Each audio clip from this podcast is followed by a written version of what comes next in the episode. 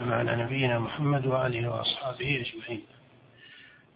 كنا في المجلس المتقدم أخذنا مقدمة المصنف في هذه الرسالة التي جمع فيها جملة من رؤوس المسائل في فقه العبادات والمعاملات وما بعدها. وسبق أن أشرت إلى المنهج الذي سنسير عليه في التعليق على هذه الرسالة بحيث يكون منهجا فيه قدر من التقييد للمقصود من دراسة المتن. وليس شرحا يكون مفصلا ولكن لا بد من التنبيه على الأقوال ودرجة الخلاف في المسألة وأصل الدليل في كل قول من الأقوال التي يقع فيها الخلاف. نعم. الحمد لله والصلاة والسلام على نبينا محمد وعلى آله وصحبه أجمعين. قال المؤلف رحمه الله كتاب الطهارة باب أحكام المياه. نعم. قال المصنف رحمه الله كتاب الطهارة. باب أحكام المياه درج عامة المصنفين في الفقه على أن يبتدئوا تصنيفهم بكتاب الطهارة لأن مقصودهم بذكر هذا الكتاب الدخول إلى فقه الصلاة. وتعلم أن الطهارة شرط في صحة الصلاة. فلما كان هذا شرطا وكان مفكا سابقا لوجودها درجوا على البدء بذلك وإن كانت أحكام الطهارة لا تختص بالصلاة وحدها ولكن هم رتبوا ذكر الأحكام الفقهية على أصول العبادات التي خصها الشارع بالذكر على وجه وقدر من الاختصاص. كقول النبي صلى الله عليه وآله وسلم في حديث ابن عمر المتفق عليه بني الإسلام على خمس شهادة أن لا إله إلا الله وأن محمدا رسول الله وإقام الصلاة وإيتاء الزكاة وصوم رمضان والحج.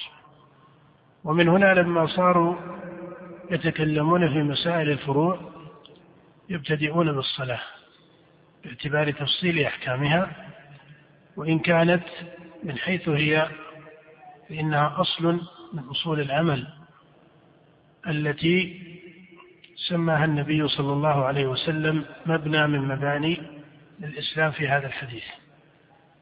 ولهذا تجد أن بعض المصنفين ولا سيما من المالكية في الفقه ربما جعلوا في مصنفهم الفقهي مقدمة عقدية.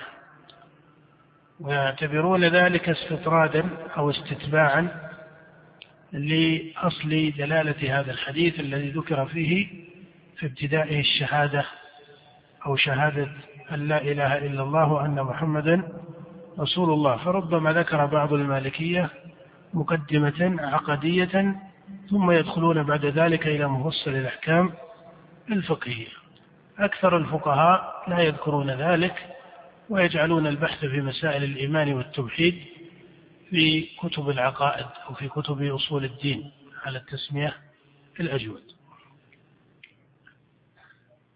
وهذا الكتاب أشار فيه المصنف يعني كتاب الطهارة أشار فيه إلى جملة من مدار أحكامها المتعلقة بالطهارة العينية أو الطهارة من الحدث في طهارة من النجاسة العينية أو الطهارة من الأحداث وهي المعاني التي قدر الشارع لزوم الطهارة منها. نعم. قال رحمه الله خلق الماء طهورا. قال المصنف خلق الماء طهورا. خلق الماء طهورا. الماء كما في كتاب الله سبحانه وتعالى جاءت صفته على هذا الوجه. جاءت صفته على هذا الوجه ولهذا جاء في مثل قول الله سبحانه وتعالى فلم تجدوا ماء فتيمموا صعيدا طيبا.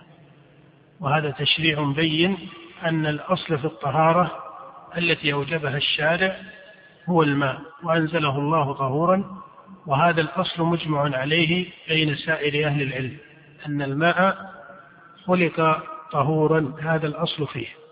ودل على هذا الأصل الكتاب والسنة والإجماع. هذا محل اتفاق بين العلماء.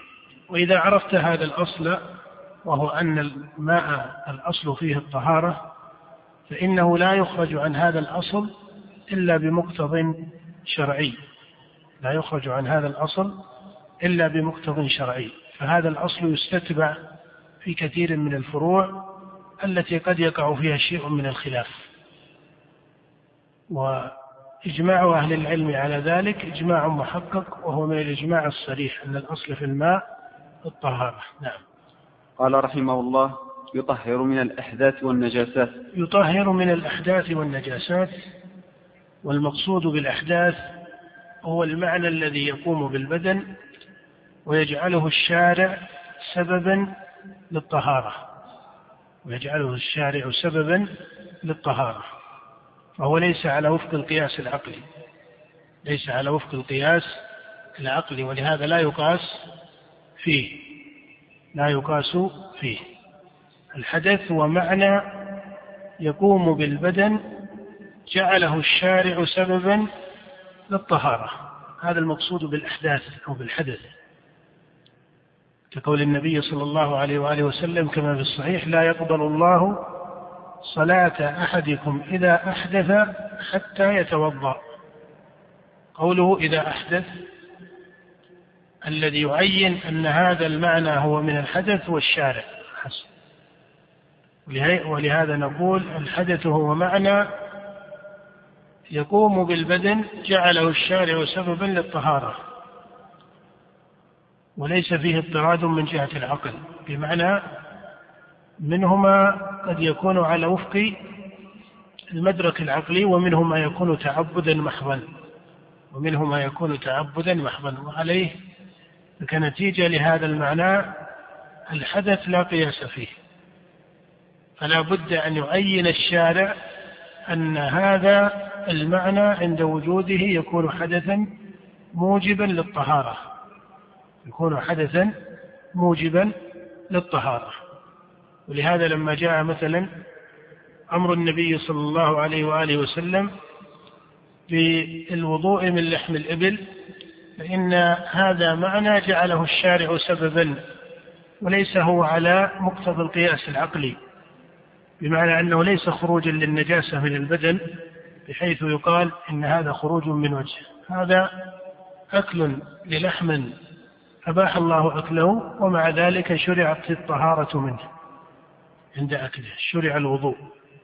وهذه المشروعية ثابتة في حديث جابر بن سمرة وحديث البراء بن عازم حديث جابر بن سمرة في الصحيح وحديث البراء في مسند أحمد وغيره.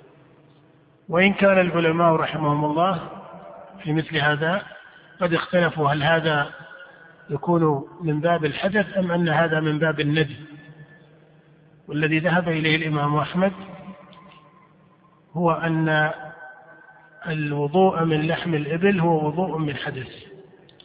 وهذا معنى عينه الشارع سببا للطهارة ولهذا أوجب الوضوء من لحم الإبل خلافا لجمهور الفقهاء من الأئمة الثلاثة الذين لا يرون وجوب ذلك فلا يجعلون من أكل لحم الإبل يلزمه الوضوء فليس حدثا.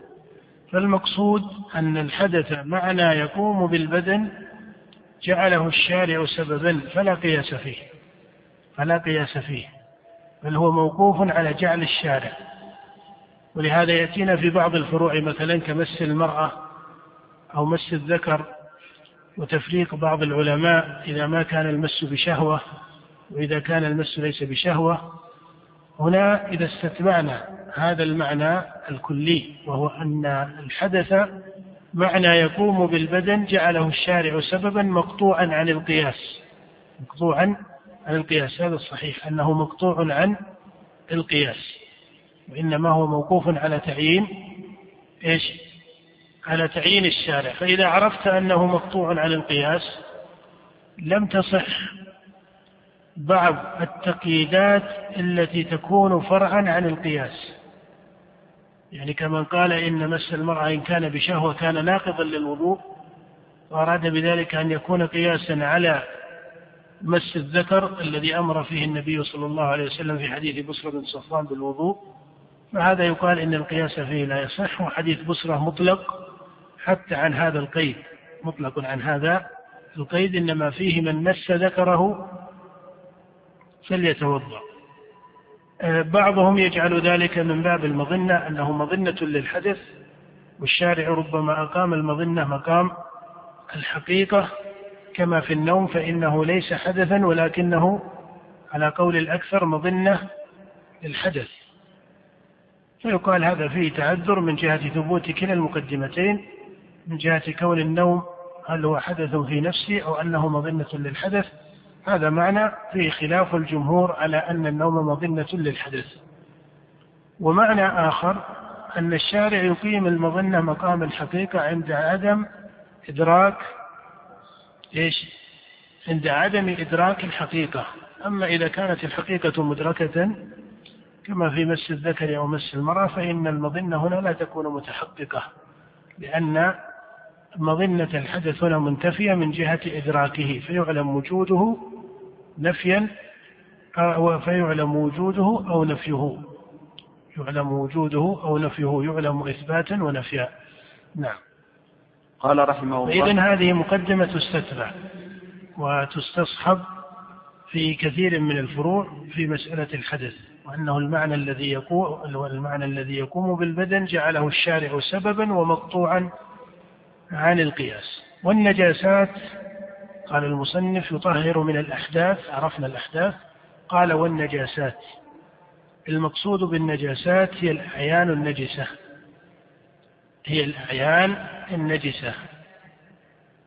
وهذه أيضا موقوفة على تعيين الشارع.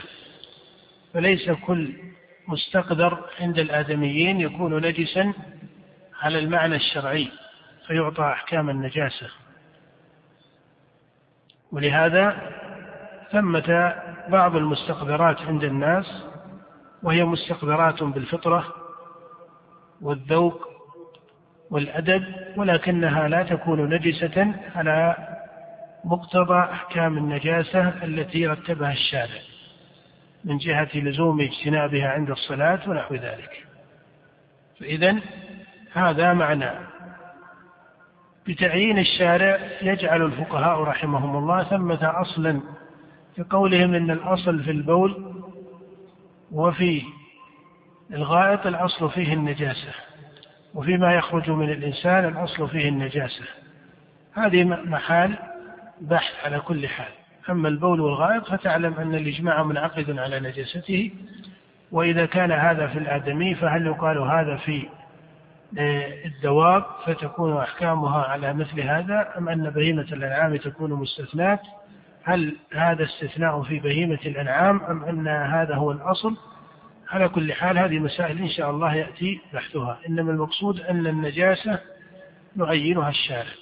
ولما قال الفقهاء أو كثير منهم إن الأصل في البول النجاسة وتحت هذا الأصل قال كثير منهم بأن بول بهيمة الأنعام كالإبل والبقر و أو هي الإبل والبقر والغنم. لما قالوا إنها نجسة فإنهم يستتبعون هذا الأصل. من يقول إنها طاهرة؟ يقول إنها خرجت عن هذا الأصل بما دل عليه الدليل. وبعضهم يقول إن هذا هو الأصل فيها. على كل حال هذه مسائل إن شاء الله يأتي بحثها. إنما المقدمة العامة أن تعيين الحدث وتعيين النجاسة هو من وضع الشارع. هو من وضع الشارع. ولكن يدل خطاب الشارع على أصل فيقال إن الأصل في البول النجاسة وهذا مأخوذ من خطاب الشارع نفسه. نعم. قال رحمه الله ولا تحصل الطهارة بماء غير حينما نقول هذا لا بد من التحرير من حيث أن يقال الأصل مثلا في الخارج يعني كثير من الفقهاء لما ذكروا الخارج من من من من من السبيلين قالوا أنه نجس فجعلوا هذا أصلا. فرق بين الأصل الذي يكون ثابتا بصريح الخطاب وبين الأصل الذي يحتمله الخطاب. هذا أصل يحتمله خطاب الشارع أن كل خارج من السبيلين يكون نجسا. لكن الأصل الذي هو صريح في خطاب الشارع أن البول والغائط أو المادة النجسة خرجت من السبيلين أو من غيرها فإنها تكون نجسة. نعم.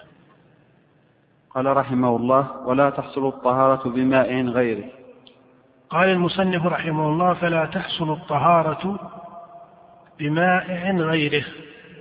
هنا يشير إلى الماء الذي ذكره في أول كلامه ويشير إلى الطهارة من الحدث والطهارة من النجاسة. فيقول فلا تحصل الطهارة أي من الأحداث والنجاسات التي أشار إليها بماء غيره أي غير الماء. وهذا محل خلاف بين العلماء وما أشار إليه المصنف هو مذهب جمهورهم. وما أشار إليه المصنف هو مذهب جمهورهم.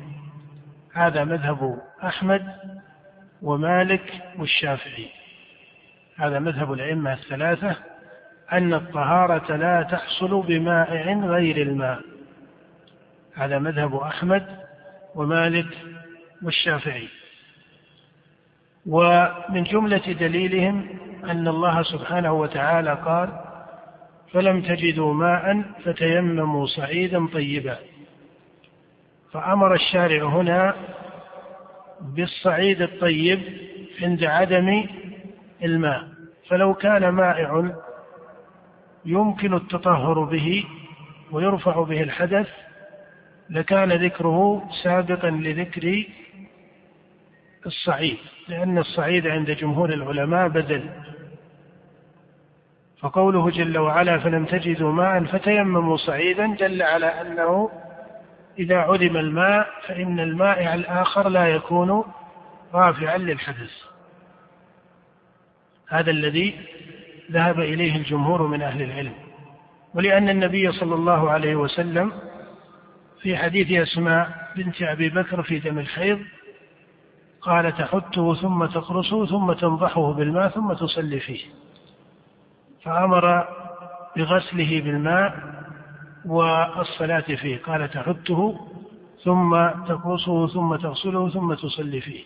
فأوجب الغسل بالماء فأوجب الغسل بالماء. فلما استعمل الماء هنا وذكر الغسل به وذكر الغسل به دل ذلك على أن الطهارة لا تحصل بماء غير الماء.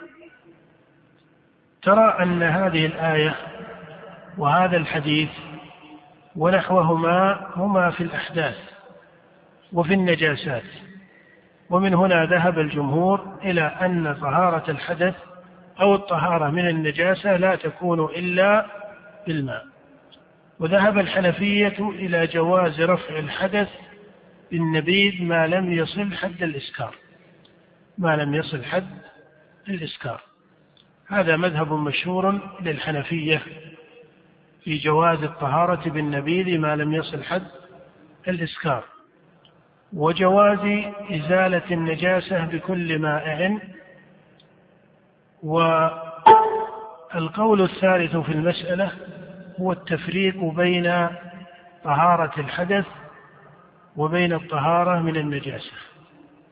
والتفريق بين هذا وهذا. قالوا أما الطهارة من الحدث فإنها لا تكون إلا بالماء لقول الله سبحانه وتعالى فلم تجدوا ماء فتيمموا صعيدا طيبا. قالوا وأما الطهارة من النجاسة فإنها تحصل بما يذهب عين النجاسة. فإذا ذهب أو ذهب عين النجاسة ذهب حكمها. ومما استدلوا به أن أم سلمة رضي الله تعالى عنها سألت النبي صلى الله عليه وسلم عن الثوب وما يصيبه من الأذى فقال يطهره ما بعده. فقال يطهره ما بعده أي أن مشيها به يكون مطهرا له فإنه يمر على الأرض وتكون الأرض له طهورا تكون الأرض له طهورا. هذا المذهب يشير إليه الإمام ابن تيمية رحمه الله كثيرا.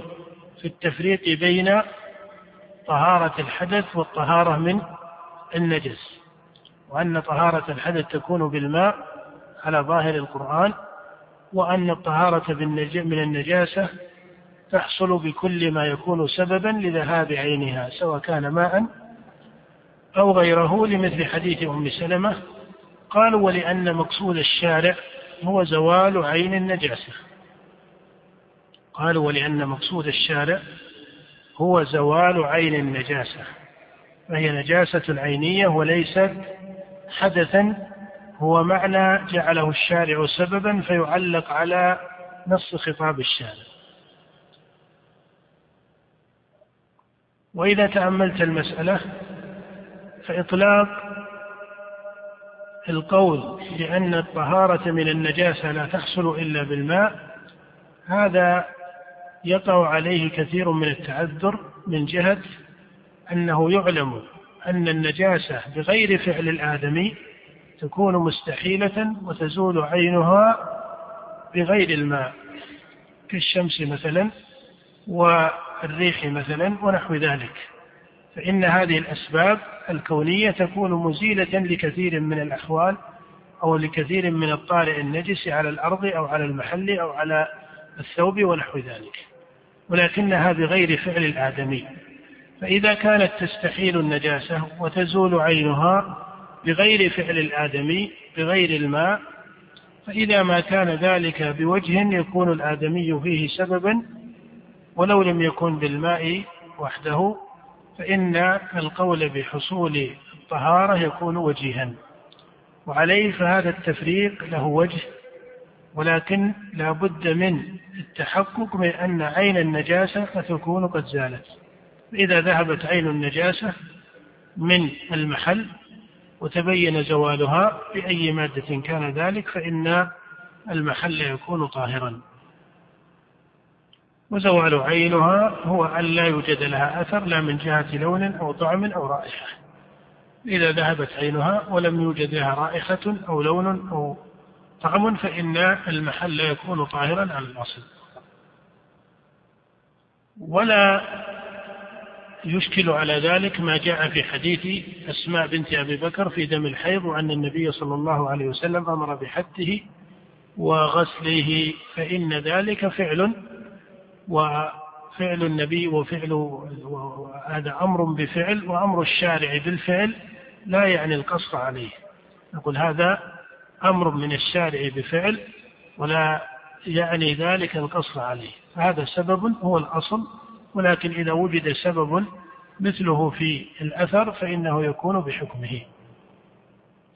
أما ما يتعلق بالحدث فلما كان معنى فلما كان معنى كان موقوفا على ما ذكره الشارع وجها لارتفاع الحدث به وهو الماء. ولهذا جاء قوله فلم تجدوا ماء فتيمموا صعيدا طيبا. وفرق بين هذا الخطاب في الآية وبين الخطاب الذي ذكر في كلام النبي صلى الله عليه وسلم في حديث أسماء من جهة الدلالة. فالآية فيها قصر على أن رفع الحدث لا يكون إلا بالماء. فإذا لم يوجد الماء فإنه يوجد أو يصار إلى التيمم. هذا صريح في الآية. هذا صريح في الآية. أما هنا فإن الحكم ليس كذلك في حديث أسماء إنما هو أمر بفعل وهذا لا يعني القصر عليه. نعم. قال رحمه الله فإذا بلغ الماء قلتين أو كان جاريا لم ينجس شيء. فإذا بلغ الماء قلتين. فإذا بلغ فإذا بلغ الماء قلتين أو كان جاريا لم ينجسه شيء. الماء في كلام أهل العلم له أقسام. القسم الأول أن يكون الماء كثيرا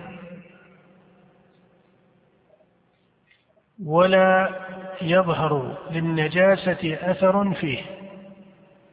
أن يكون الماء كثيرا ولا يظهر للنجاسة أثر فيه. فهذا الماء يكون طهورا عند جماهير أهل العلم وفيه خلاف ضعيف. في بعض صوره. إذا كان الماء كثيرا ولم يظهر للنجاسة أثر فيه فإن الماء يكون طهورا عند جماهير أهل العلم. ولا سيما إذا كان جاريا. إذا اجتمع الوصفان أنه كثير وأنه جار فهذا عند عامة أهل العلم يكون الماء طاهرا ولو وقعت فيه نجاسة. وإذا كان الماء كثيرا وليس جاريا فعند جمهورهم كذلك ولكنه دون القول الأول أو الوجه الأول دون الوجه الأول في الإطباق عند الجمهور. إذا كان كثيرا وليس جاريا فإنه كذلك يكون طهورا. إذا هذان وجهان. الوجه الأول أن يكون الماء كثيرا جاريا. فهذا عند عامة أهل العلم أنه يبقى على طهارته. الوجه الثاني أن يكون الماء كثيرا ولكنه ليس جاريا. فهذا عند الجمهور كذلك أنه طاهر. على الاسم العام في اللغة ليس المقصود أنه الاسم الاصطلاحي فنقول أنه طاهر أو طهور. هذا إذا كان كثيرا ولو لم يكن جاريا. فإذا كان جاريا فمن باب الأولى. هذا عند جماهير العلماء. الوجه الثالث أن يكون الماء تغير بالنجاسة. تغير أحد أوصافه بالنجاسة. فإذا ما تغير أحد أوصافه بالنجاسة فإنه يكون نجسا بإجماع العلماء. فإنه يكون نجسا بإجماع العلماء. إذا تغير لونه أو طعمه أو رائحته بالنجاسة فإنه يكون نجسا بإجماع العلماء. ودليل هذا الإجماع نعم. كيف؟ أرفع صوتك. أي نعم. إذا كان الماء تغير بالنجاسة فإنه يكون نجسا. ودليل هذا الإجماع بمعنى المستند الذي بني عليه الإجماع هو صريح النصوص المبينة لأحكام النجاسة. وعليه فما أشار إليه بعض المتأخرين أن هذا الحكم وهو أن الماء إذا تغير بالنجاسة فإنه يكون نجسا. منهم من قال إنه لم يثبت فيه نص وإنما دليله إيش؟ الإجماع. بعض المتأخرين قالوا إنه لم يثبت فيه نص وإنما دليله الإجماع. وهذا ليس كذلك لأنه سبق معنا في المقدمة أن الإجماع لا بد له من مستند من النصوص ويمتنع أن ينعقد الإجماع على غير نص. فكل مسألة أجمع عليها فإنه يعلم ثبوت إيش؟ النص في مورد هذا الإجماع. إذا قيل فما دليله من حيث النصوص؟ قيل جميع النصوص الدالة على الحكم حكم الأعيان النجسة فإنها تكون عليه دليلا لأن الماء هنا تحول إلى عين إيش؟ إلى عين النجسة بظهور أثر النجاسة فيه. تحول إلى عين النجسة بظهور أثر النجاسة فيه وصار ماء نجسا. ولهذا لا يسمى ماء مطلقا إنما هو ماء موصوف بأنه ماء نجس. وإلا جاء عند البيهقي رواية إلا ما غلب لونه أو طعمه أو رائحته وهي رواية لا تصح من جهة الإسناد لكن المعنى كما قلت هو مورد النصوص عليه وكذلك الإجماع. هذه الصفة إيش؟ أو الوجه الثالث. الوجه الرابع وهو مورد الخلاف والبحث بين الفقهاء رحمهم الله وهو أن الماء يكون كثيرا وتقع فيه النجاسة أن الماء يكون كثيرا وتقع فيه النجاسة فلا يتغير أو يكون يسيرا وتقع فيه النجاسة فلا يتغير. فهل هناك فرق بين القليل والكثير أم أن حكمهما يكون واحدا؟ الجمهور من الفقهاء يفرقون بين القليل والكثير. قالوا فإذا وقعت النجاسة في الماء وهو قليل فإنه يكون نجسا بمجرد وقوع النجاسة فيه ولا يلتفت إلى التغير وجودا وعدما. فإنه إن تغير فالإجماع منعقد على أنه يكون نجسا. وإنما البحث هنا إذا لم يتغير فهل يكون طهورا لأنه لم يظهر أثر النجاسة فيه أم أنه يكون نجسا لوقوع النجاسة فيه؟ الجمهور منهم يقولون أن الماء إذا كان قليلا ووقعت فيه النجاسة فإنه يكون إيش؟ نجسا. وهذا مذهب أبي حنيفة والشافعي وأحمد ورواية عن الإمام مالك. هذا مذهب أبي حنيفة وأحمد والشافعي ورواية عن الإمام مالك. وإن كان هؤلاء الأربعة رحمهم الله قد يختلفون في التفريق في حد القليل والكثير فإن الشافعية وأحمد يجعلون القليل هو ما دون القلتين. ويجعلون الكثير هو ما بلغ قلتين فأكثر. على حديث عبد الله بن عمر الذي جاء في السنن ومسند أحمد أن النبي صلى الله عليه وسلم سئل عن الماء يكون بالأرض الفلاة وما ينوبه من السباع فقال النبي صلى الله عليه وسلم إذا بلغ الماء قلتين لم يحمل الخبث. وهو حديث مشهور عند الفقهاء في كتبهم. ومخرجه في السنن والمسند وغيرها وإن كان القول فيه من جهة صحته ومن جهة ثبوته محل خلاف مشهور بين الحفاظ. فمن من فمنهم من يراه محل احتجاج ويجعله صحيحا أو حسنا ومنهم من يجعله معلولا إما بالاضطراب أو بغيره إما بالاضطراب أو بغيره. فهو حديث متردد فيه بين الحفاظ كثيرا. الرواية الثانية عن الإمام مالك وهي رواية كثير من المدنيين عن مالك ومذهب معروف لكثير من أئمة المدينة النبوية وطائفة من أهل الحديث. وقول في مذهب الإمام أحمد رحمه الله ورواية منقولة أو مروية عن محكية عن الإمام أحمد كذلك أن الماء لا يتغير بمجرد أو أن الماء لا يكون نجسا إلا إذا تغير بالنجاسة قليلا كان أو كثيرا أن الماء لا يكون نجسا إلا إذا تغير بالنجاسة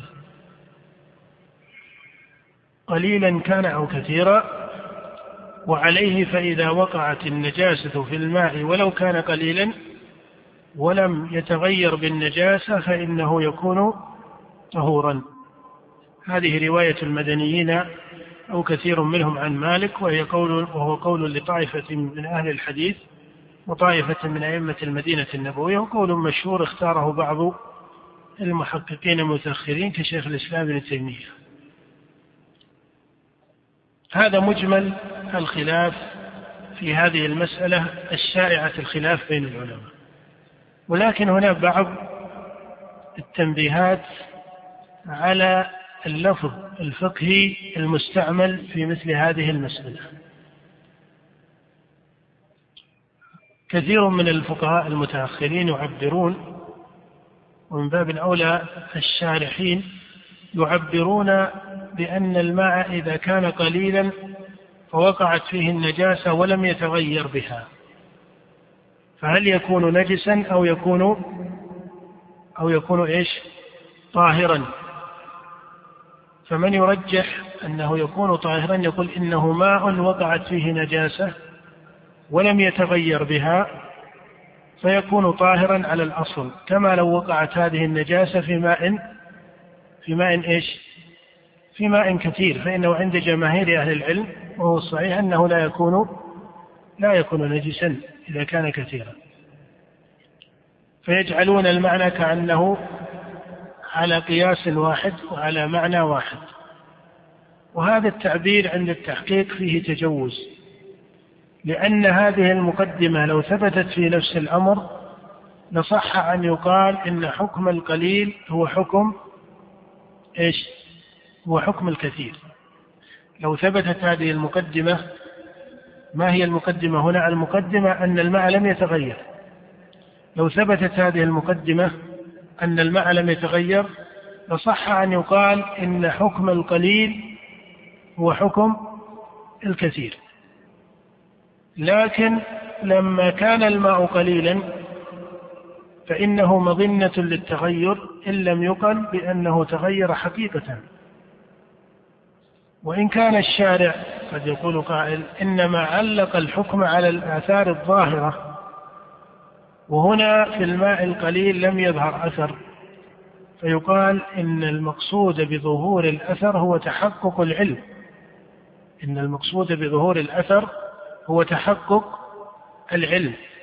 فيما كان مظنة لعدمه فيما كان مظنة لعدمه وعليه فإن القول بأن الماء الكثير إذا وقعت فيه النجاسة ولم يتغير يكون طاهرا هذا قول متجه على وفق القواعد من جهة أن الماء لكونه كثيرا فإن النجاسة تستحيل فيه فعلق الشارع هنا الحكم بإيش؟ بالآثار الظاهرة التي هي اللون والطعم والرائحة. فإن قيل فالعلم بوجود النجاسة لما لم يعلق الحكم به ويكون الماء نجسا؟ قيل هذا العلم ليس بمتحقق من جهة الأثر. ووجه ذلك أن النجاسة محل للاستحالة في الماء الكثير. أن النجاسة تستحيل في الماء الكثير. فلما تعذر العلم هنا لما تعذر العلم هنا علق الحكم بإيش؟ بالأثر الظاهر وهو اللون أو الطعم أو الرائحة لأن النجاسة في الماء الكثير مظنة إيش؟ مظنة ماذا؟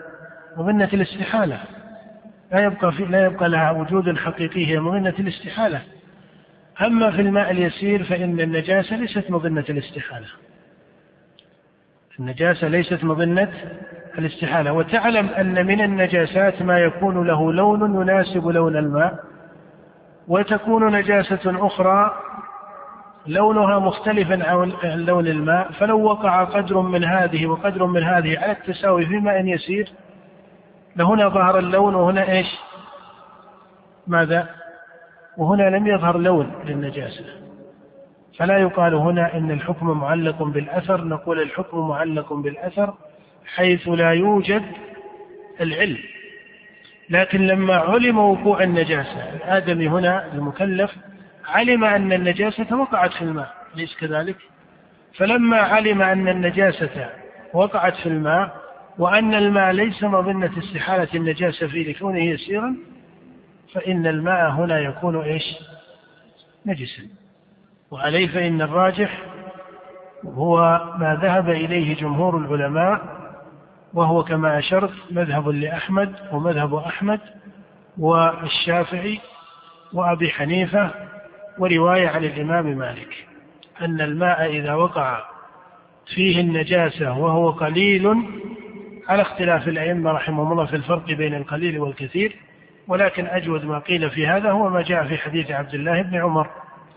إذا كان الماء قليلا ووقعت فيه النجاسة فإنه يكون نجسا. فإن قيل إنه لم يتغير فما الجواب؟ قيل لو ثبتت هذه المقدمة لصح. إن قيل كيف يكون نجسا وهو لم يتغير بالنجاسة؟ قيل لو ثبتت هذه المقدمة أنه لم يتغير بالنجاسة لصار طاهرا. لكن دون إثبات هذه المقدمة وجه كثير من التعذر. من جهة ماذا؟ من جهة أنه علم وقوع النجاسة فيه والنجاسة ليست مظنة إيش؟ الاستحالة هذا هو الفرق بين القليل والكثير عند الجمهور فليس مبنيا كما أشار بعضهم أنهم بنوا ذلك على محض رواية عبد الله بن عمر وهي رواية معلولة نعم استدلوا بحديث عبد الله بن عمر واحتج به الإمام أحمد في بعض أجوبته والاحتجاج به مناسب في هذا المورد ولكن حتى من جهة النظر حتى من جهة النظر والقواعد فإن هذا ماء وقعت فيه نجاسة والآدمي يعلم ذلك. ماشي. إذا كان كذلك فينظر للماء. فإن كان مظنة استحالة النجاسة قيل لا يكون نجسا إلا إن ظهر أثر النجاسة فإذا ما ظهر أثر النجاسة علم عدم استحالتها. وأما إذا لم يظهر أثرها والماء كثير فهي مظنة الاستحالة فيكون طاهرا. أما إن كان الماء يسيرا أما إن كان الماء يسيرا وعلم وقوع النجاسة فيه وعلم وقوع النجاسة فيه فإنه يكون نجسا على الصحيح. وهذا مقتضى القواعد وهو ظاهر حديث عبد الله بن عمر رضي الله تعالى عنهما وإن كانت الدلالة من دلالة مفهوم ليست دلالة منطوق لكن هي مقتضى هذا التفريق من الشارع. لما قال إذا بلغ الماء قلتين لم يحمل الخبث. منهم من قال إن هذه دلالة مفهوم وليست دلالة منطوق. هذا معروف من جهة الموارد أو من جهة البحث في الدلالات في أصول الفقه. لكن المسألة كما أشرت هي على مقتضى القواعد قبل أن يقال إنها مبنية على هذه الرواية التي في ثبوتها بعض الخلاف أو في دلالتها بعض الخلاف من جهة كونها دلالة مفهوم وليست دلالة منطوق إنما هذا مقتضى القواعد وهو وجود العلم ولهذا أجمع العلماء على أن الماء إذا تغير بالنجاسة فإنه يكون نجسا لماذا؟ إذا ظهر لون النجاسة فيه لماذا؟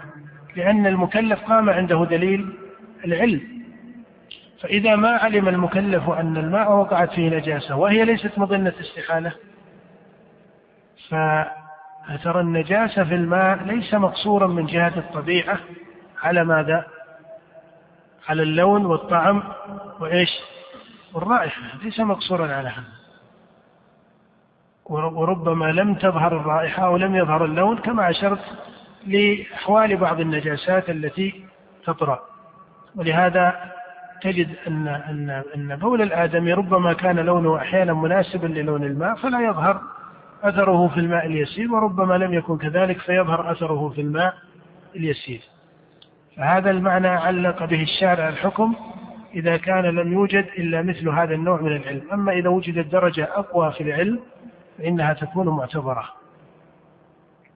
هذا محصل الفرق بين مسألة الماء اليسير والماء الكثير أو الماء القليل والماء الكثير وعليه فإذا تغير الماء بالنجاسة لونا أو طعما أو رائحة فإنه يكون نجسا أو علم تغيره هذا بالإجماع أو علم تغيره بالنجاسة لكونه ماذا؟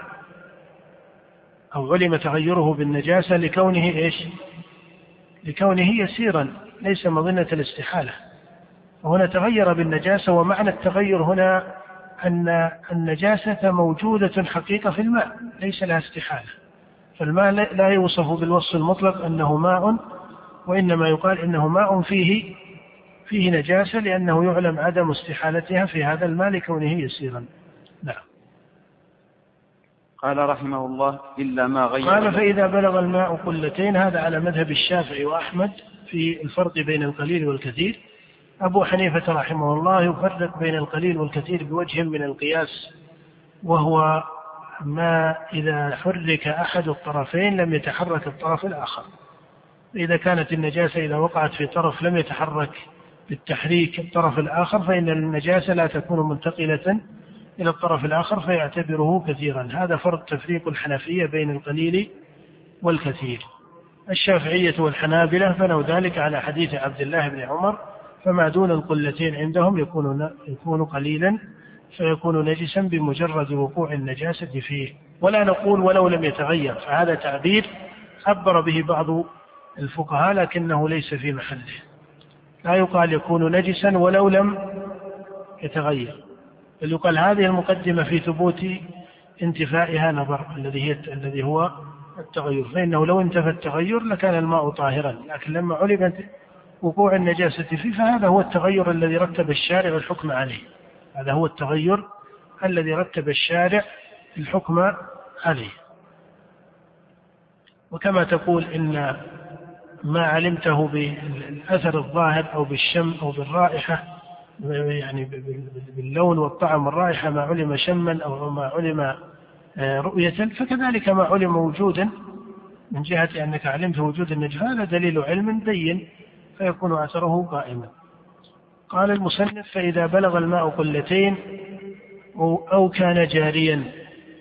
كتنبيه هنا القلتان من حيث المقدار آه، ذكروا فيها بعض الخلاف لكن أوجه ذلك أنها ذراع وربع طولا وعرضا طولا وعرضا وعمقا. طولا وعرضا وعمقا. هذه هي هذا هو قدرها. ذراع وربع طولا وعرضا وعمقا. نعم. قال أو كان جاريا لم ينجسه شيء. هذه رواية عن الإمام أحمد وليست هي المذهب عند المتأخرين.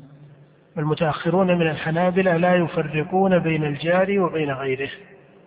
لا يفرقون بين الجاري وبين غيره. فيقولون إذا كان الماء يسيرا بمعنى دون القلتين فإنه ينجس بوجود النجاسة فيه سواء كان جاريا أو لم يكن جاريا. الذي اختار الموفق رحمه الله هو التفريق بين الجاري وبين غيره وهذا أوجه. والتفريق بين الجاري وبين غيره وهذا أوجه. نعم. نعم.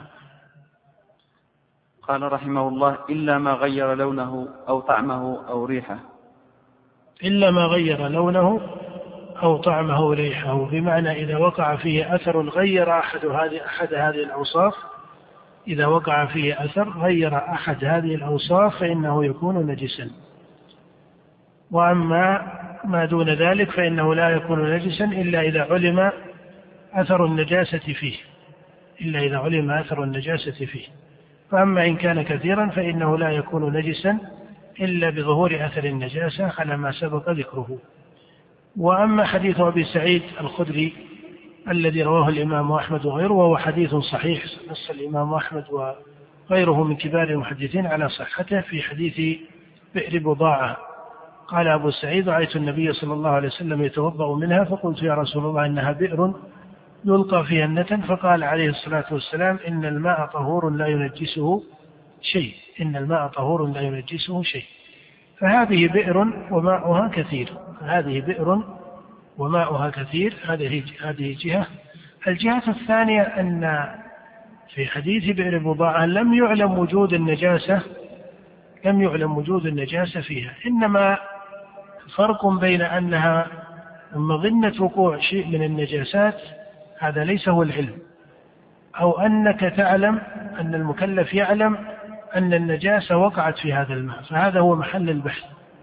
إذا حديث بئر بضاعة لا يشكل على دلالة حديث عبد الله بن عمر ولا يقال إن حديث بئر بضاعة منطوق وحديث عبد الله بن عمر إيش؟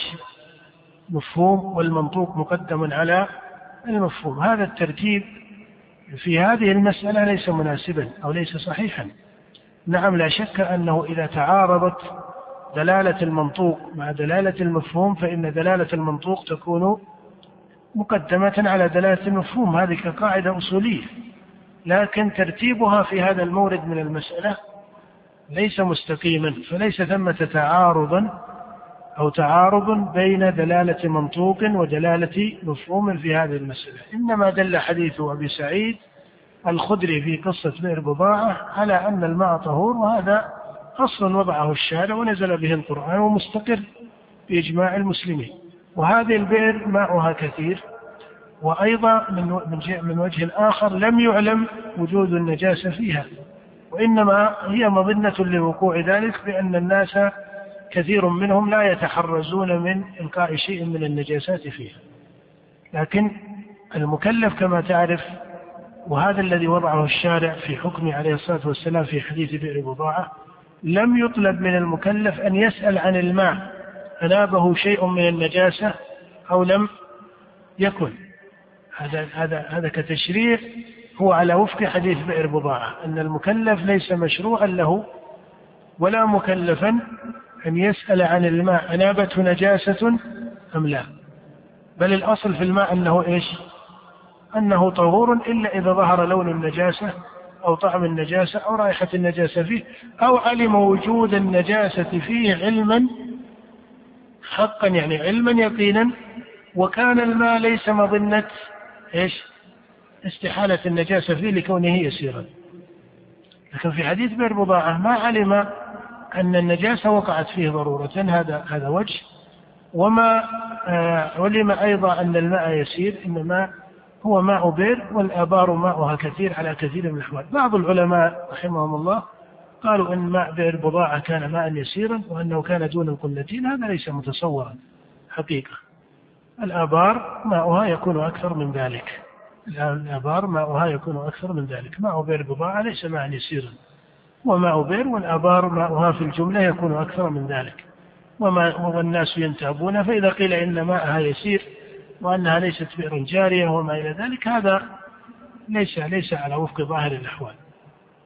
ثم إنه من جهة أخرى لم يعلم وجود النجاسة فيه إنما مظنة أن بعض الناس لا يتحرزون من ترك شيء من النجاسات فيها أو أو إلقائها فيها. هذا مظنة عارضة ليست هي الأصل في هذا الماء هي فرق بينه وبين محل البحث. ولهذا نرى أن حديث بئر بضاعة ليس في مورد المسألة أصلا. حديث بئر بضاعة هو يقرر أصلا أن الماء طهور وهذا أصل مجمع عليه. أن الماء طهور وهذا أصل مجمع عليه. ويقرر أصلا أن الماء إذا كان كثيرا فإنه إيش؟ لا ينجس إلا بظهور أثر النجاسة فيه ويقرر أصلا ثالثا وهو أن المكلف ليس مشروعا له أن يسأل أنابت هذا الماء نجاسة أو لم تنبه نجاسة. جاءت نجاسة أو لا إنما هو مكلف بما يظهر له. هذا هذه هي دلالة حديث بئر بضاعة. لكنه ليس في مورد المسألة التي محل البحث والتي هي أنه ماء يسير إيش؟ علم الآدمي أن النجاسة قد وقعت فيه. هذا ما ليس ليس حديث بئر بضاعة في هذه الصورة. ولم يكن يسيرا أولا ولم يعلم أن النجاسة وقعت فيه. ما سئل النبي صلى الله عليه وسلم كيف تتوضأ بهذا الماء وهو يسير أو يعلم أنه يسير؟ وقال الصحابي له أن النجاسة قد وقعت فيه. إنما هو سئل عليه الصلاة والسلام عن ماء بئر ونعم. الأصل في جميع الآبار أن ماءها يكون طهورا مستعملا ولا يلتفت الآدمي إلا إذا رأى النجاسة عينا أو ظهر أثر النجاسة على الأوصاف المذكورة سابقا. فحديث بئر بضاعة على الصحيح ليس في مورد المسألة وهنا لا يستقيم أن يقال إنه منطوق يقابله حديث ابن عمر وهو مفهوم دلالته دلالة مفهوم ونقدم المنطوق على المفهوم لا هذا الترتيب قد يبدو كما قلت نظريا يعني فيه نوع من اللغة الأصولية المرتبة آه، بشيء من الإقناع أن المنطوق يقدم على المفهوم. هذا صحيح كنظرية أصولية أو ك يعني ك آه، حكم أصولي لا يقول قاعدة قد يكون أدنى من كونه قاعدة كحكم أصولي هذا صحيح لكنه ليس في مورد المسألة وليس المهم أن تأتي بقاعدة أو بحكم من أحكام أصول الفقه فتجعله في مورد مسألة. إنما المهم أن تكون المسألة مطابقة لهذا الحكم. وعليه فالذي يظهر رجحانا أن الماء إذا كان يسيرا فإنه يكون نجسا لأنه يعلم تغيره بالنجاسة. التغير الذي جعله الشارع تغيرا وليس التغير مقصورا بخطاب الشارع على اللون والطعم والرائحة. نعم. قال رحمه ولهذا ربما صار في في ثوب الآدمي شيء من أثر من بوله يعلم وجود البول فيه. ولكنه إذا فتش هذا الأثر بعد شيء من الزمن ربما لم يظهر له لون أو طعم أو إيش أو رائحة. هذه أحوال تعرض. هذه أحوال تعرض أحيانا. ما يدلك على أن الأحكام معلقة بهذه المعاني. وعن هذا قلنا في أول البحث أن تعيين هذه النجاسات أو هذه الأحداث هو تسبيب من الشارع نفسه. ليس ليس محلا للقياس رفعا نفيا وإثباتا. ليس محلا للقياس نفيا وإثباتا. نعم. قال رحمه الله وما سوى ذلك ينجس بمخالطة النجاسة. وما عدا ذلك ينجس بمخالطة النجاسة. يعني ما لم يكن الماء كثيرا فإنه ينجس بمخالطة النجاسة وفاقا لأبي حنيفة والشافعي. وإن كان ثمة فرق وإن كان ثمة فرق بين مذهب الشافعي وأحمد ومذهب أبي حنيفة في الفرق بين القليل والكثير. لكن إن كان دون ذلك أو ما عدا ذلك فإنه ينجس بمخالطة النجاسة. إذا علم الآدمي المكلف أن النجاسة وقعت في الماء وهو يسير فإنه يكون نجسا. فإن قيل فما الدليل على ذلك؟ قيل الدليل القواعد الشرعية التي دلت على أن الأعيان النجسة أو الأعيان إذا النجسة إذا خلطت الطاهرة ولم تفك عنها ولم تستحل فإنها تكون إيش؟ مستصحبة لها في الحكم. نعم. قال رحمه الله والقلتان ما قارب مئة وثمانية أوطال بالدمشقي نعم هذا التقدير كما تعرف أنه صار تقديرا لا يوصل إليه اليوم بمثل هذه الألفاظ وإنما التقدير كما أسلفت في القياس البسيط أنها ذراع وربع طولا وعرضا وعرضا وعمقا. نعم. وإن طبخ في الماء ما ليس بطهور أو خالطه فغلب على اسمه أو استعمل في رفع حدث وإن طبخ في الماء ما ليس بطهور أو خالطه فغلب على اسمه. يعني إذا طبخ في الماء ما هو من الأعيان الطاهرة؟ التي لم يجعلها الشارع آه، سببا لرفع الحدث. أو خالطه فغلب على اسمه. وهذه أحوال أو, أو أعيان كثيرة تطرأ على الماء. هذا فيه تقسيم. هذا فيه تقسيم. أما إن كان هذا المخالط الطاهر للماء يعني هو السابق فيه حكم مخالطة النجاسة للماء وبين المصنف التفصيل فيه وسبق الإشارة إلى مورد الإجماع ومورد الخلاف. هنا في هذا السياق من قوله أو من كلامه هو في مخالطة الأعيان الطاهرة للماء. فهل هذه المخالطة تكون موجبة لنقله من كونه طهورا يرفع به الحدث ويزال به النجس إلى كونه عينا طاهرة لا تكون سببا لرفع الحدث أو مناسبة لرفع الحدث وإزالة النجاسة هذا هو محل البحث. هذا مبني على تقسيم هذا مبني على تقسيم عند أكثر الفقهاء ونص عليه أكثر متأخرين أن الماء ينقسم إلى ثلاثة أقسام. أن الماء يكون طهورا ويكون طاهرا ويكون نجسا. قالوا النجس هو ما تغير بالنجاسة فهذا نجس بالإجماع أو ما علم وجود النجاسة فيه هل هذا يسمى تغيرا أو لا يسمى تغيرا؟ هذا سبق بحثه. ويجعلون الطهور هو الباقي على أصل خلقته. الطهور هو الباقي على أصل خلقته. لم يخالطه عين طاهرة ولا عين إيش؟ نجسة. هو الباقي على أصل الخلقة ويجعلون الماء الطاهر من يقسمون الماء إلى ثلاثة أقسام يجعلون الطاهر هو في بعض الصور التي لا يجعلونه مناسبا لرفع الحدث. إما بتقدير حكم من الشارع فهموه أو بكونه خرج عن إطلاق الماء والماء الطهور هو الماء المطلق. هذا منهج. وطائفة من العلماء كما في تحرير الإمام ابن تيمية رحمه الله يقول إن الماء ينقسم إلى قسمين فحسب. وأنه لا يوجد قسم يسمى الماء إيش؟ الطاهر. وهذا يرجحه كثير من المعاصرين. الحقيقة أنه لا بد أن ينظر في هذه المسألة هل هذا التقسيم تقسيم في الإحكام أم أنه تقسيم في الاصطلاح؟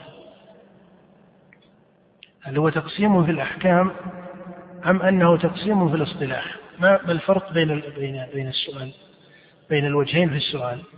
إن قلنا إنه تقسيم في الأحكام فمعناه أن من لا يرى كون الماء ثلاثة أقسام يجعل الحكم الثاني على حكم الأول دون أن يلتفت إلى وجه ما. ومن يقول إنه تقسيم في الاصطلاح فهذا يعود إلى الاصطلاح في الماء الثاني الذي رفع فيه الحكم. هل يسمى طهورا واستثناه الشارع أو أنه خرج عن إطلاق الشارع أم لا؟ فإذا قلت إنه تقسيم في الاصطلاح فلا يكون الخلاف وهذه نتيجة أهم أو أبين لا يكون الخلاف في الجملة له ثمرة. لا يكون الخلاف في الجملة له ثمرة من جهة الأحكام. لأن اختلاف الأحكام ليس فرعا عن الأسماء وإنما هو فرعا عن أصل الأدلة في المسألة. هذه المسألة إذا نظرت كلام الصحابة فيها أو كلام المتقدمين من الأئمة لا تجد أنهم يسمون هذه الأسماء الثلاثة على هذا التقسيم. وهذا هو الذي اعتمده بعض المتأخرين وقالوا إن هذا التقسيم لم يذكره ولم يذكره أئمة الصحابة ولا أئمة التابعين إلى آخره وإنما هو آه، في كلام من بعدهم ويجعلون هذا سببا لرفع هذا التقسيم. والحقيقة أن هذا التقسيم عند التحقيق هو تقسيم في الاصطلاح وليس تقسيما في الأحكام. ما معنى هذا؟ معنى هذا أن ما يجعلونه طاهرا. وليس طهورا إما لكونه خرج عن اسم الماء بمخالطة شيء من الأعيان الطاهرة أو لكونه جاء خطاب من الشارع فهم منه رفع استعماله في الطهارة. كقول النبي صلى الله عليه وسلم مثلا إذا قام أحدكم من نومه فلا يغمس يده في الإناء حتى يغسلها ثلاثا. قالوا فلما نهى الشارع عن آه، غسل عن الوضوء به عن عن غمس اليد فيه حتى يغسلها ثلاثا فلو غمس القائم من نوم الليل يده في هذا الإناء والماء يسير فإنه يسقطه الطهورية هذا رأي لبعض الفقهاء. هذا ليس فرعا عن وجود ماء يسمى طاهرا إنما هو فرع عن استثناء الشارع لو كان هذا الحكم راجحا. الماء في حقيقته كما تعرف هو إما أن يكون طهورا باقيا على أصل الخلقة وإما أن يكون نجسا. إذا ما دخله عين طاهرة فانتقل اسم الماء عن الاسم المطلق فإنه لا يسمى ماء حتى يقال يقال إنه طهور أو يقال إنه إيش؟ نجس بل هو يسمى تسمية أخرى. بمعنى أن الماء إذا دخل عليه مادة من المواد الطاهرة. فإن الناس في عرفهم هل يسمونه ماء؟ كما لو وضع الشاي مثلا في الماء. والشاي عين بينة من الطاهرات فوضعتها في هذا القدر من الماء فإن الناس ينتقلون باسمه إلى اسم إيش؟ إلى اسم آخر. ولربما سمي ماء مضافا كماء الورد مثلا ونحو ذلك لكنه لا يسمى ماء. فعليه أن يقال هذا قسم ثالث هو قسم ثالث في الاصطلاح وقسم ثالث في الاصطلاح ليس في الأحكام.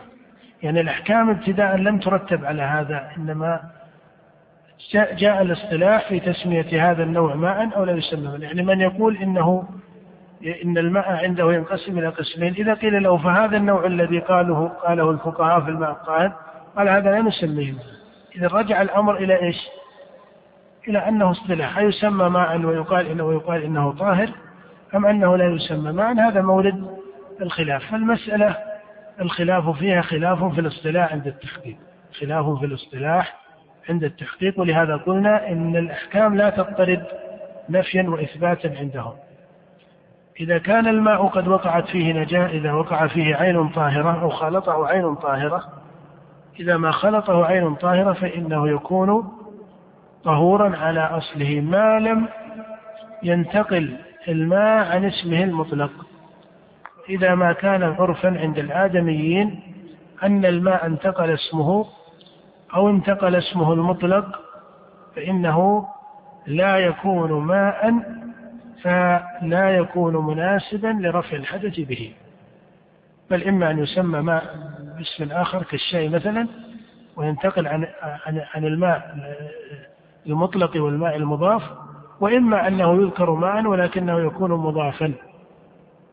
فهذا بحسب عرف الآدمين أما إن كان المخالط من الطاهرات له يسيرا أو منفكا وبقي في عرف الآدميين أنه يسمى ماء بقي في عرف الآدميين أنه يسمى ماء لكون المخالط يسيرا فلم ينقله عن الاسم المطلق أو لكون المخالط منفكا عنه وبينا عن أجزائه فإن هذا يبقى ماء طهورا على أصله هذا هو كثير من الفروع التي يفصلها الفقهاء رحمهم الله فيما يسمونه الماء إيش؟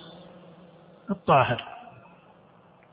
النوع الثاني مما سماه الفقهاء ماء طاهرا هو ما جاء في مثل حديث أبي هريرة وأمثاله كما لو توضأ بماء قد غمس القائم من نوم الليل يده فيها يكون قد سلبه الطهورية أم لا إذا ما توضأ الآدمي بالماء إذا خلت امرأة بالماء هل هل تسلبه الطهورية أو لا؟ هذه مسائل بين الفقهاء فيها خلاف. بين الفقهاء فيها خلاف. لكن يبقى أن الأحكام هنا هي أسماء من حيث الاصطلاح وإلا الماء باقي على أصله. نعم. قال رحمه الله أو استعمل في رفع حدث؟ إذا وإن طبخ في الماء ما ليس بطهور أي أو خالطه فغلب على اسمه. تعبير الموفق رحمه الله تعبير متين لما قال فغلب على اسمه. فإذا إذا غلب هذا الطاهر على اسم الماء فإنه لا يسمى ماء فلا يكون رافعا للحدث. إذا غلب الطاهر على الماء إذا غلب الطاهر الذي خالط الماء على الماء اسما فإنه لا يسمى ماء فلا يكون رافعا للحدث لأن الله جل وعلا قال فلم تجدوا ماء وهذا قد ذهب اسمه إلى اسم آخر إما من آه، الأصل وإما بالإضافة. إما بإطلاق الاسم وإما بالإضافة. نعم. قال رحمه الله أو استعمل في رفع حدث سلب طهوريته أو استعمل في رفع حدث فإنه يسلبه الطهورية. هذا المشهور في مذهب الإمام أحمد وهو مذهب لأبي حنيفة والشافعي. مذهب أبي حنيفة والشافعي وأحمد أن الماء إذا استعمل في رفع الحدث سلبه الطهورية فلا يرفع الآخر به الحدث. ولا يرفع الآخر ببقيته الحدث. هذا الحكم لا يظهر من النصوص موجب آه، من الأدلة يمكن الاعتماد عليه في هذا. ومذهب الإمام مالك رحمه الله وهو رواية عن الإمام أحمد أن استعمال الماء في رفع الحدث لا يكون مؤثرا فيه لأنه سبق معنا أن الأصل في الماء الطهارة إجماعا وأن الشارع جعل الماء سببا أو جعل الماء مناسبا لرفع الحدث به ولم يدخل على هذا الماء من الأوصاف المؤثرة شرعا. أما كونه استعمل في عبادة ولما استعمل في رفع الحدث وهي عبادة فلا يستعمله آخر في نفس العبادة هذا ليس مؤثر لأنه سبق أن أشرت في البداية إلى أن أحكام الطهارة وأحكام النجاسة نفيا وإثباتا ليس فيها محل القياس ليس فيها محل القياس. فهي, فهي مبنية على تعيين الشارع لأصل ما يرفع الحدث أو ما يزيل النجس أو ما يكون سببا لرفع الحدث أو إزالة النجس وهو المعنى الذي يقوم بالبدن يكون سببا لإزالة أو سببا لرفعه بالماء. نعم. قال رحمه الله وإذا شك في طهارة الماء أو غيره أو نجاسته بنى على اليقين. فنبدأ على هذا أن القياس لا أثر فيه لأنهم يقولون أنه إذا استعمل في في عبادة لا يستعمل. أحيانا بعضهم يقيسون قياسا بعيدا كما أشار بعض الفقهاء رحمهم الله قالوا كالعبد إذا أعتق فإنه لما وقع عتقه قربة لله لا يرد عليه عتق آخر هذا قياس بعيد هذا قياس بعيد. إنما مقتضى الأصول هنا أن الماء طهور وأن هذا الذي استعمل به ليس مؤثرا في حكمه إنما رفع به حدث فلا يكون مؤثرا في حكمه. نعم. قال رحمه الله وإذا شك في طهارة الماء أو غيره أو نجاسته بنى على اليقين الرواية الأخرى في مذهب الإمام أحمد يذكرون الفرق بين المرأة وبين الرجل. ويقولون ولا يرفع حدث رجل طهور يسير خلت به امرأة لطهارة كاملة عن حدث. وفي هذه المسألة خلاف. الصحيح أن رفع أن استعمال الماء في رفع الحدث لا يكون مؤثرا في سلبه آه، الطهورية. نعم. قال رحمه الله وإذا شك في طهارة الماء أو غيره أو نجاسته بنى على اليقين. وإذا شك في طهارة الماء بنى على اليقين. فيكون اليقين أنه إيش؟ أنه طاهر ما لم يعلم أن الأصل فيه النجاسة. وهذا بالاتفاق باتفاق الأئمة الأربعة. أو في أو شك في طهارة غيره أي غير الماء وهذا عند جمهور العلماء. هذا عند جمهور العلماء. أما عند مذهب الحنابلة أو هو مذهب للحنابلة هو الشافعية والحنفية. المالكية عندهم تفصيلات في هذه المسألة. قد لا يسع الوقت هي فروع مختلفة في مذهب المالكية لكن عند الجمهور من العلماء أن غير الماء كالماء. أما الماء فإنه باتفاق الأئمة الأربعة أنه إذا شك في طهارة الماء بنى على اليقين. نعم. وإن خفي. وإن خفي موضع النجاسة من الثوب أو غيره غسل ما تيقن به غسله. نعم غسل ما تيقن به ظهور أو, أو براءة هذا الثوب من النجاسة. نعم هذا أيضا باتفاق الأئمة الأربعة. وإن اشتبه وإن اشتبه ماء طهور بنجس ولم يجد غيره ماء تيمم وتركه ماء هذا من مفردات المذهب. هذا من مفردات المذهب. أنه إذا اشتبه ماء طهور بماء نجس ولم يجد غيرهما تيمم وتركهما. إذا علم أن هذا ماء وأن هذا ماء ولكن يعلم أن أحدهما نجس وأن الآخر طهور فهل يتحرى بين هذا وهذا ويستعمل واحدا منهما؟ أم ماذا يعمل؟ هذه مسألة خلاف بين العلماء. عند الحنفية يجب عليه الاجتهاد ويجب عليه التحري وعند المالكية أطلقوا له ذلك وقالوا يتوضأ من أيهما شاء. وكذلك في مذهب الشافعية يذكرون التحري والاجتهاد بين الماءين من مفردات مذهب الإمام أحمد عن الأئمة الأربعة وعن الأئمة الثلاثة من مفرداته رحمه الله أنه يرى أن الماء إذا اشتبه طهور بنجس فإنه يتيمم ويترك هذا وهذا وهو الراجح. وهو الراجح لأن التحري هنا مع وجود الأصل الممكن شرعا لا يصار إليه والأصل الممكن شرعا وهو البدل من الشارع عن الماء هو التيمم. فلما كان ما يعلم يقينا أنه مناسب لحكم الشارع وهو التيمم وقول الله سبحانه وتعالى فلم تجدوا ماء هذا الوجود في العلم أو الوجود في الحس أو الوجود في الحكم أيضا. الوجود الحسي كأن يكون الإنسان منقطعا عن الماء. كالمنقطع في الفلاة لا يجد ماء فإنه يتيمم. أو الوجود الحكمي كأن يكون مريضا عاجزا عن استعمال الماء. أو الوجود العلمي كأن يكون واجدا للماء وقادرا على استعماله لكنه لا يستطيع أن يميز هذا الطاهر عن هذا النجس. فهم في هذه الأحوال الثلاثة لم يجدوا ماء. لأنه لا يعلمه طاهرا. فلو توضأ بهذا فإنما توضأ بماء ربما يكون نجسا. وعليه في الراجح وما ذهب إليه الحنابلة في هذه المسألة. نعم.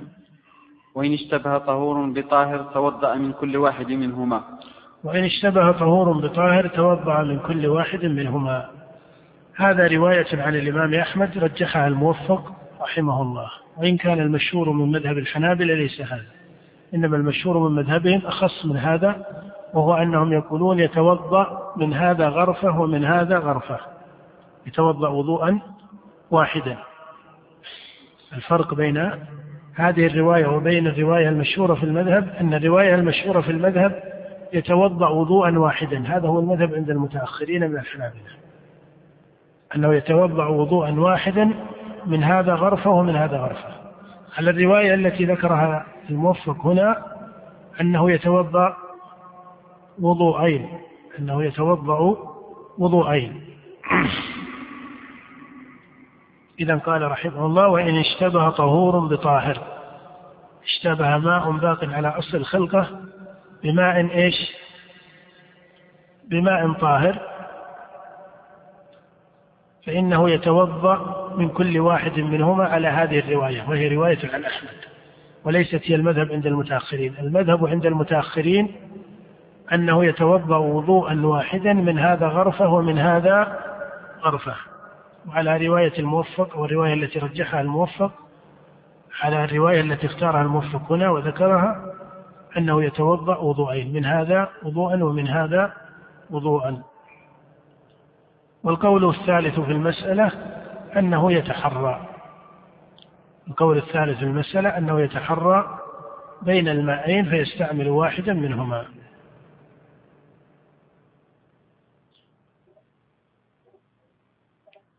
ووقوع هذه المسألة محل في الإحكام وإلا في ما إذا كان الماء خلطه عين طاهرة هذا يتميز.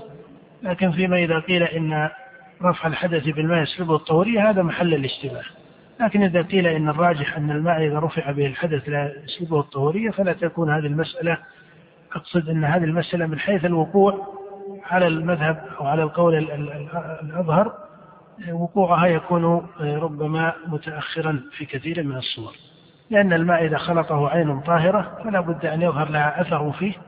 إذا لم يظهر لها أثر فيه فإنه سيكون ماذا؟ إذا خلطه عين طاهرة ولم يظهر أثرها فسيكون ماذا؟ سيكون طهورا لا يسمى طاهرا. وطاهر في اللغة لكن على الاصطلاح الفقهي هو باق على أنه طهور. إذا مورد هذه المسألة في الحقيقة؟ هي الصور التي جعلها بعض الفقهاء من الطاهر وليست من الطهور على معنى حكمي على معنى حكمي. كالماء إذا خلت به المرأة عند بعضهم كالماء إذا رفع به حدث من هذا الوجه. إذا ما قيل إن هذه الأحوال لا أثر لهذا الفعل في سلب الطهورية فتكون هذه المسألة وجود صورها يسيرا جدا. قال وإن اشتبهت ثياب طاهرة نقف على هذا وبالله التوفيق وصلى الله وسلم على نبينا محمد.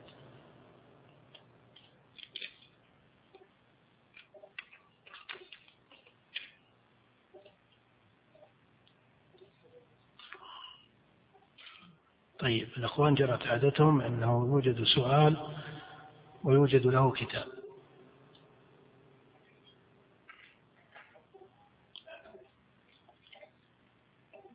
إذا كان الماء يسيرا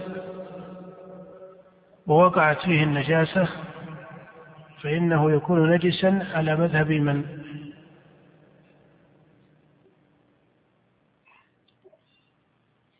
أنا أشرت بالأمس أنه لا تعرف الأحكام بل تعرف الأحكام وتعرف الأقوال إذا كان الماء يسيرا وقعت فيه النجاسة فإنه يكون نجسا على مذهب من؟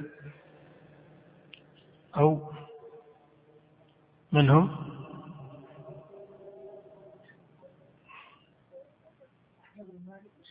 لا لا تغير خليك على الأول. أحسنت بارك الله فيك. تفضل. هذا وبالله التوفيق وصلى الله وسلم على نبينا محمد وآله وأصحابه أجمعين.